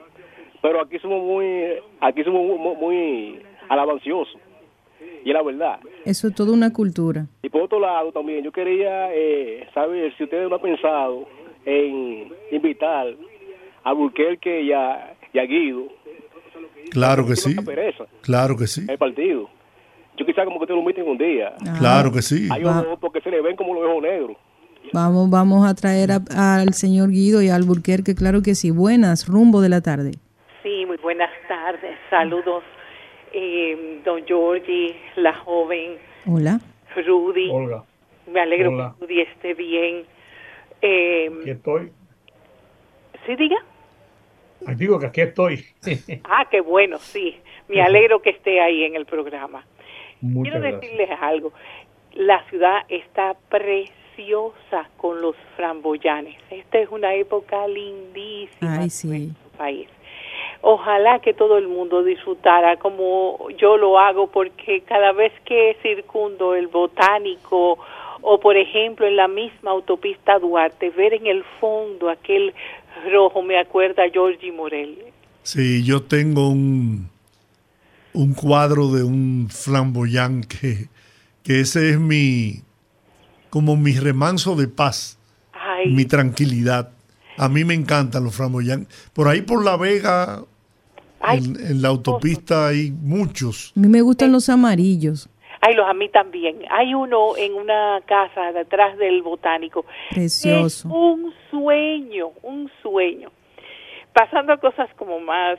Más mundanas. más mundanas, pero que me preocupan mucho también. En la presa de Atillo, señores, eh, hay un video que hizo un señor preocupado. Cuando él cogía el agua y la dejaba caer, aquello era una cosa lechosa. Y los peces todos muertos alrededor. Vimos como en los negros, por la barcaza, todos los peces muertos. Entonces yo me pregunto, ¿cómo nos vamos a hacer si nosotros no paramos este desastre ecológico y ambiental que estamos haciendo en nuestro país? Todavía yo no he visto un esfuerzo realmente por parte del gobierno en todas las zonas que fueron incendiadas. Porque quieren nada más decir que son que si los fuegos forestales etcétera. No la mayoría fueron por personas que cometieron ese sacrilegio. Sí. nosotros tenemos que empezar a valorar lo vivo los ríos son algo vivo y asimismo en la autopista Duarte usted ve esa cantidad de ríos en que no hay ni un hilito de agua y usted ve el lecho que ha sido depredado y se han llevado todo ese, se- todo ese sedimento que es necesario para que realmente el río pues fluya y no y el agua no toda se vaya abajo. Eso va a determinar que muchas personas que acostumbraban a tomar agua de ese río para bañarse, para todo, ahora no lo van a poder hacer. Sí. Me preocupa sobremanera que han habido lluvias, señores. Miren lo que ha pasado en Haití. Cuando usted depreda, entonces no hay nada que agarre ese aluvión, ese, esa, esa materia viva, que es lo que hace que podamos sembrar y cultivar. Por eso es que por allá en Haití es tan fuerte cuando hay esas lluvias, porque se lleva todo, porque arrastra el agua, eh, no para en ningún, en ningún sitio, no tiene árboles para que lo absorban, no tiene la tierra para que lo absorba. Entonces, debemos ya de dejarnos de estar jugando con un tema que va a depender hasta la existencia misma, porque el ser humano no sobrevive sin agua. Gracias. Qué buena, qué buena llamada. Buena llamada, así es. Buenas tardes, rumbo de la tarde. tardes. Oye, la gente se coge demasiado bien, carajo, pero ven acá. Yo voy a comprar mi programa y voy a poner mi programa para yo no tener que estar buscando. No, hombre, no, hombre, venga, ya, ya, ya, estése tranquilo, dígame. Oigan otra cosa, oye, pero este país está lleno de haitianos. ¿Y qué es lo que vamos a hacer con todos estos haitianos? Bendito sea Dios. Ay, bendito sea Dios, bendito sea Dios. ¿Y qué tantos haitianos que hay en este país? Diablo. Bueno, buenas, rumbo de la tarde. tardes, noches, Olga, Georgie y Ruby, este cañón que gracias a Dios lo tenemos por ahí, en el nombre de Jesús. Dios Sí, señor. Amén. Muchas gracias. Bueno, don Georgie, el pueblo se está empoderando y yo pues como visito mucho... Le estoy escuchando mal. Tiene que acercarse al, al- Ok, y ahí se escucha bien. Ahora sí. Sí, el pueblo se está empoderando y yo estoy caminando uno- una serie de batallas en la zona este, en la Santo Domingo Este, la circunscripción 3, y todo el mundo apunta a que tiene la esperanza que el hijo Abinadel a través del y comiso va a construir un ingenio en guerra. La gente de guerra quiere un ingenio, con Giorgi, porque hay miles de tareas de tierra sembradas de caña. De modo que eh, la gente está esperanzada en que el presidente, a través del comiso, la alianza público-privada, donde hay personas que están dispuestas a invertir en esta clase de, de empresa agroindustrial, pues estamos listos ya y estamos reuniéndonos con la comunidad para plantear ese proyecto a nuestro presidente Luis Abinader. Así que estamos para adelante, don Jorge. Qué bueno, así Gracias. es. Hay que seguir trabajando, impulsando el desarrollo del país. Buenas, rumbo de la tarde. Buenas tardes, distinguida Olga. Buenas tardes.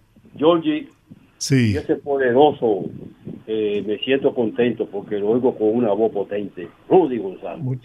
Muchas gracias, muy amable. Y es una cosa, eh, hay una predisposición muy bien pensada, determinada a hacer daño, sea como sea. El fin multiplica los medios. Eso es por donde quiera. Están apareciendo unos peces, aparecieron una espuma, y han apareciendo muchas cosas negativas al país que hay alguien con propósito determinado de hacer ese daño. Por otra parte, yo, mira, yo tengo tiempo llamando la atención de los organismos de seguridad del Estado, porque la verdad que es demasiado coincidencia. El problema es que hay un grupo que no quiere reforma. ¿Por qué? Porque no le conviene porque es muy fácil tú estás dirigiendo un departamento y hacerte rico de la mañana y que te quiten esa bicoca. Por otra parte, yo quiero el que está encargado de los camiones de INEPE, de vender la calle, ¿cuál institución? ¿Agricultura? ¿Quién es que está encargado de no, eso? INEPRE. INEPRE. INEPRE.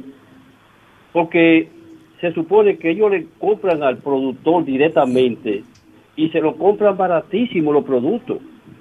Pero que ellos tienen algo que yo no entiendo. Cada vez que, que van a su programa, eh, tiene que ser allá en la feria ganadera. Oiga, hay, hay un grupo que van con cinco y seis en unos camioncitos y se acaparan, acaparan todo y lo venden carísimo en la calle. Eso es para venderlo ellos porque tienen negocio. Entonces yo lo que digo es, señores, pongan en cada barrio pongan un local, alquilen local para venderle a la gente eh, eh, barato o que vayan los camiones para venderle a la gente porque es que la, lo que tiene negocio, llámese colmado o pulpería, ellos van y compran en los mercados, en el mercado nuevo y compran en el mega, en el meca y se lo venden carísimo a la gente. Entonces yo no sé, como, como después de la privatización, quitaron, y del libre comercio, quitaron los inspectores, que antes iban los inspectores. Eh, de control de precios. Exactamente. Y mandaban un muchachito a comprar esto. Y cuando venían con, con, con los precios alterados, yo iba, mira esto y esto. Pero que no le cojan cuarto a, a, a eso a, Porque, eh, mire, la situación que, está, que, que, que se está viendo en los últimos años, eso nunca se había visto. Y eso es bien pensado y bien determinado para hacer daño, porque que los votos ellos no le dan. Y como este hombre todavía no se ha tirado la candela y, y hacer su, la campaña que tiene que hacer, porque hay uno que tiene tres años haciendo campaña y nadie le dice nada, porque esa Junta Central Electoral parece como que está con los ojos cerrados. Y yo le estoy diciendo, inclusive, e, ese de, de, de Pupu, en un programa dijo que aquí la juventud anda vuelta loca porque no tiene trabajo. Pero señor, usted fue que acabó con el, con, el sistema productivo del país. ¿Y qué es lo que usted quiere? Cuando usted vendió toda toda em, em, empresa que podía producir para que esa juventud tuviera trabajo, usted la vendió y la privatizó. Señores, que la pasen bien. Gracias por su sintonía. Buenas, línea internacional. Buenas tardes. Buenas tardes. Compatriota desde el Bronx, en la ciudad de Nueva York. Eh, y Rudy. Rudy está bien, está en el aire con nosotros. Aquí estoy, aquí estoy. Lo estaba viendo ahí, me sentí muy contento al verlo, porque yo sé que Dios está con él y el- su brazo sana, sanatorio, sanativo, lo estará sanando totalmente de todo. Amén. Amén. Sí. O sea que me siento muy bien de verlo ahí, Rudy. Muchas gracias. Muchas gracias. Muy amable de su parte. Buenas, rumbo de la tarde. Buenas. Sí, adelante. Sí. Eh, yo quería decirle a ustedes primero que los amo. Gracias. Estoy llamándole, pero es tan difícil comunicarse con ustedes últimamente que, mire, ya casi me estaba dando por vencida. No, No, doña diga. Milagros, Don imposible. Giorgi, ¿cómo están ustedes? Bien. Muy bien, muy bien. Sí, muchas bendiciones. Mire, yo quiero hacerle un llamado a Carolina. Yo quiero que Carolina repita. Fíjese, se le va a economizar a todos estos candidatos a la alcaldía una cantidad de dinero, de recursos que están utilizando para, para ser lo- los elegidos. Entonces, ella debe repetir, porque ella es necesaria, ha hecho un trabajo hermosísimo y todo el mundo quiere que sea ella. Eh, que haga el sacrificio por el país, porque nosotros necesitamos de su sacrificio. Sabemos qué grande es cuando uno tiene que alejarse de su familia y entregarse completamente a un trabajo como el que ella ha hecho, pero es necesario.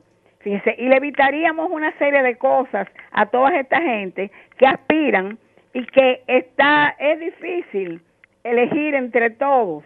¿Debe? O sea que mira, ahí veo a Yanilda, que es un- una gran eh, eh, persona, inteligente, valiosa, pero no es lo mismo. Ya Carolina, el trabajo de Carolina, todos lo hemos visto y queremos que ella continúe. O sea que yo creo que ella una vez más debe sacrificarse por nuestro país porque la necesitamos. Muy bien. Muchas gracias. Buenas tardes. Buenas tardes. Gracias. Buenas tardes. Adelante, rumbo de la tarde. Sí, buenas tardes. ¿Cómo están ustedes? Muy bien. Cuéntalo. Yo me voy a unir a dos comentarios. Primero el de Olga. Olga, Dígame. el asunto de la educación y el inglés Sí, y el francés y usted decía el ruso, también. porque hay muchos muchos turistas. Y alemanes, problema italianos. Ahí voy, ahí ahí voy con la ADP y la educación con el ministro. Lo que pasa que hay que descender. Vaya a, los- a las escuelas y mira a ver quién da inglés en la escuela. ¿Quiénes? Si han pasado y si tienen la calidad. Que son cositas y palabritas que le dan a, los a, los a los estudiantes. Pero mira, yo te voy, te voy a dar un ejemplo. Y Rudy y yo somos testigos de eso. El colegio Babeque secundaria no es un colegio bilingüe. Sin embargo, los estudiantes cuando terminan el bachillerato salen con el dominio del idioma inglés. Claro, sí. Ah, pero usted- perfectamente lo dijo en el Babeque. Sí. Bueno, pero es que es, esa, esa práctica se puede aplicar en las escuelas públicas. Exacto. Eso es lo que le digo. Lo que pasa es que Ahora hay, hay- hay que ver hay si- un brazo. Oiga, aquí hay un brazo que en realidad, usted ve a Hidalgo, que quiere que los profesores y que los jubilados y que ganen más por el ganado sueldo, aparte de la comisión y todo. Y si el hijo de él o el nieto de él está en una escuela pública, No lo creo. Yo, yo estoy yo estoy de acuerdo con usted. Yo sé lo que usted dice. Eso que nosotros criticamos mucho aquí de los profesores que pertenecen al gremio, que no están preparados, que lo que le dan de inglés es el verbo to be mal mal pronunciado y, vocabulario. cosa, y es cosita. Ya. Usted ve que le pasan el, el examen. No. Hay que, lo que hay que mandar para su casa, se mandan para su casa. Bien. Se que nos- se quedan, que se queden, pero que le den un examen de, un, de, de una universidad o de un colegio más bilingüe que ellos. Eso hay que es hacerlo. Eso hay que hacerlo. Tiene hacerlo, razón. es que vamos a continuar lo mismo. Y van los muchachos a salir que no van a aprender nada. Hay muchachos que no saben en quinto y en sexto curso que no saben cuántos son nueve por nueve. Muy bien. Eso es bueno, así. la última llamada. Buenas, rumbo de la tarde. Tuve yo la suerte. Habla Teodoro. Teodoro, bienvenido. Adelante, Teodoro. Rapidito que estoy ya contra el tiempo. Ya te sabes. Es rápido lo que yo voy a hacer. Decir, sinceramente con amigos como los Estados Unidos, diciendo a, a su gente que aquí hay mu- muchísima delincuencia y que anden con cuidado. Pero ellos deben decirlo los tiroteos ya para que la gente del mundo que vaya se, Muy cuide bien. también. Don Teodoro, gracias. Eh, excúseme que tengo que cortar. Está bien, está bien. Gracias. Porque terminó el tiempo. Señores, gracias. Bendiciones abundantes para ustedes. Feliz día de Corpus Christi. Mañana estamos libres, no hay programa. Nos encontramos el viernes. Aquí estaremos en la primera media hora con análisis y comentarios, pero a partir de las 5.30, reintegrado ya nuestro disjockey estelar, Rudy González, tendremos viernes de Bellonera.